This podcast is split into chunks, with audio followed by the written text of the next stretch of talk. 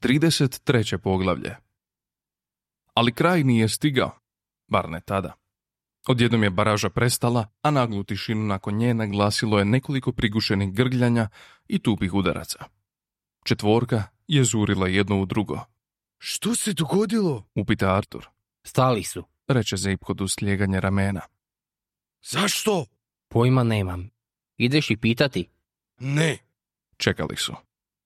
Juhu! Poviće Ford. Bez odgovora. To je čudno. Možda je klopka. Nisu toliko lukavi. Kakvi su ono bili tupi udarci? Pojma nemam. Čekali su još nekoliko sekundi, Dobro, reče Ford. idem ja pogledati. Osvrnuo se prema ostalima. Zar nitko neće reći, ne, nemoj, idem ja umjesto tebe? Svi su odmahnuli glavama. Pa dobro, Reče on i ustane.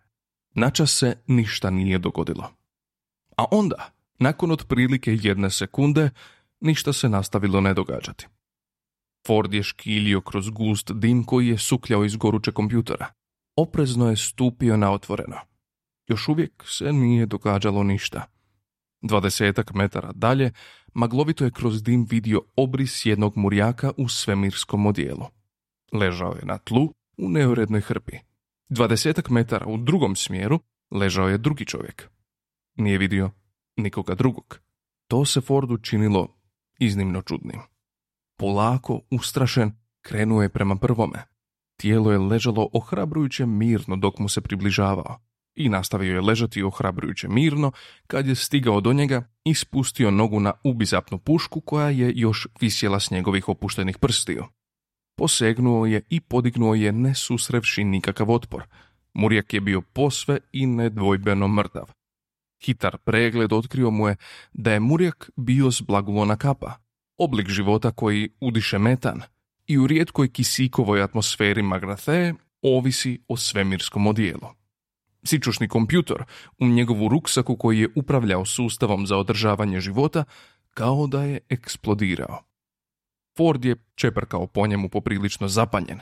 Ti minijaturni kompjutori u odijelima obično su imali punu podršku na brodskom kompjutoru s kojim su bili direktno povezani kroz subeter. Takav sustav nije se mogao pokvariti ni u kojim okolnostima, osim kod posvemašnjeg kvara u povratnoj informaciji, što je bilo nezamislivo. Žurno je prišao drugom ležećem obrisu i otkrio da se i njemu dogodila ista nemoguća stvar. Vjerojatno istodobno. Pozvao je ostale da pogledaju. Došli su i podijelili s njim začuđenost, premda ne i znati želju. Idemo mi zbrisati odavde. Reče Zeipod. Jer što god ja treba ovdje pronaći, ne želim to. Dohvatio je drugu bizapnu pušku, rasturio posve neopasan kompjuter za računovodstvo i pojurio u hodnik, a ostali su ga slijedili. Zamalo je rasturio i leti auto koji ih je čekao nekoliko metara dalje. Leti auto je bio prazan, ali Artur ga je prepoznao kao haljka brzovo vozilo. Neka poruka bila je pričvršćena za jedan dio jednostavne upravljačke ploče u letjelici. Poruka je na sebi imala nacrtanu strijelicu koja je pokazivala na jedan gumb. Pisalo je, vjerojatno je najpametnije pritisnuti ovaj gumb.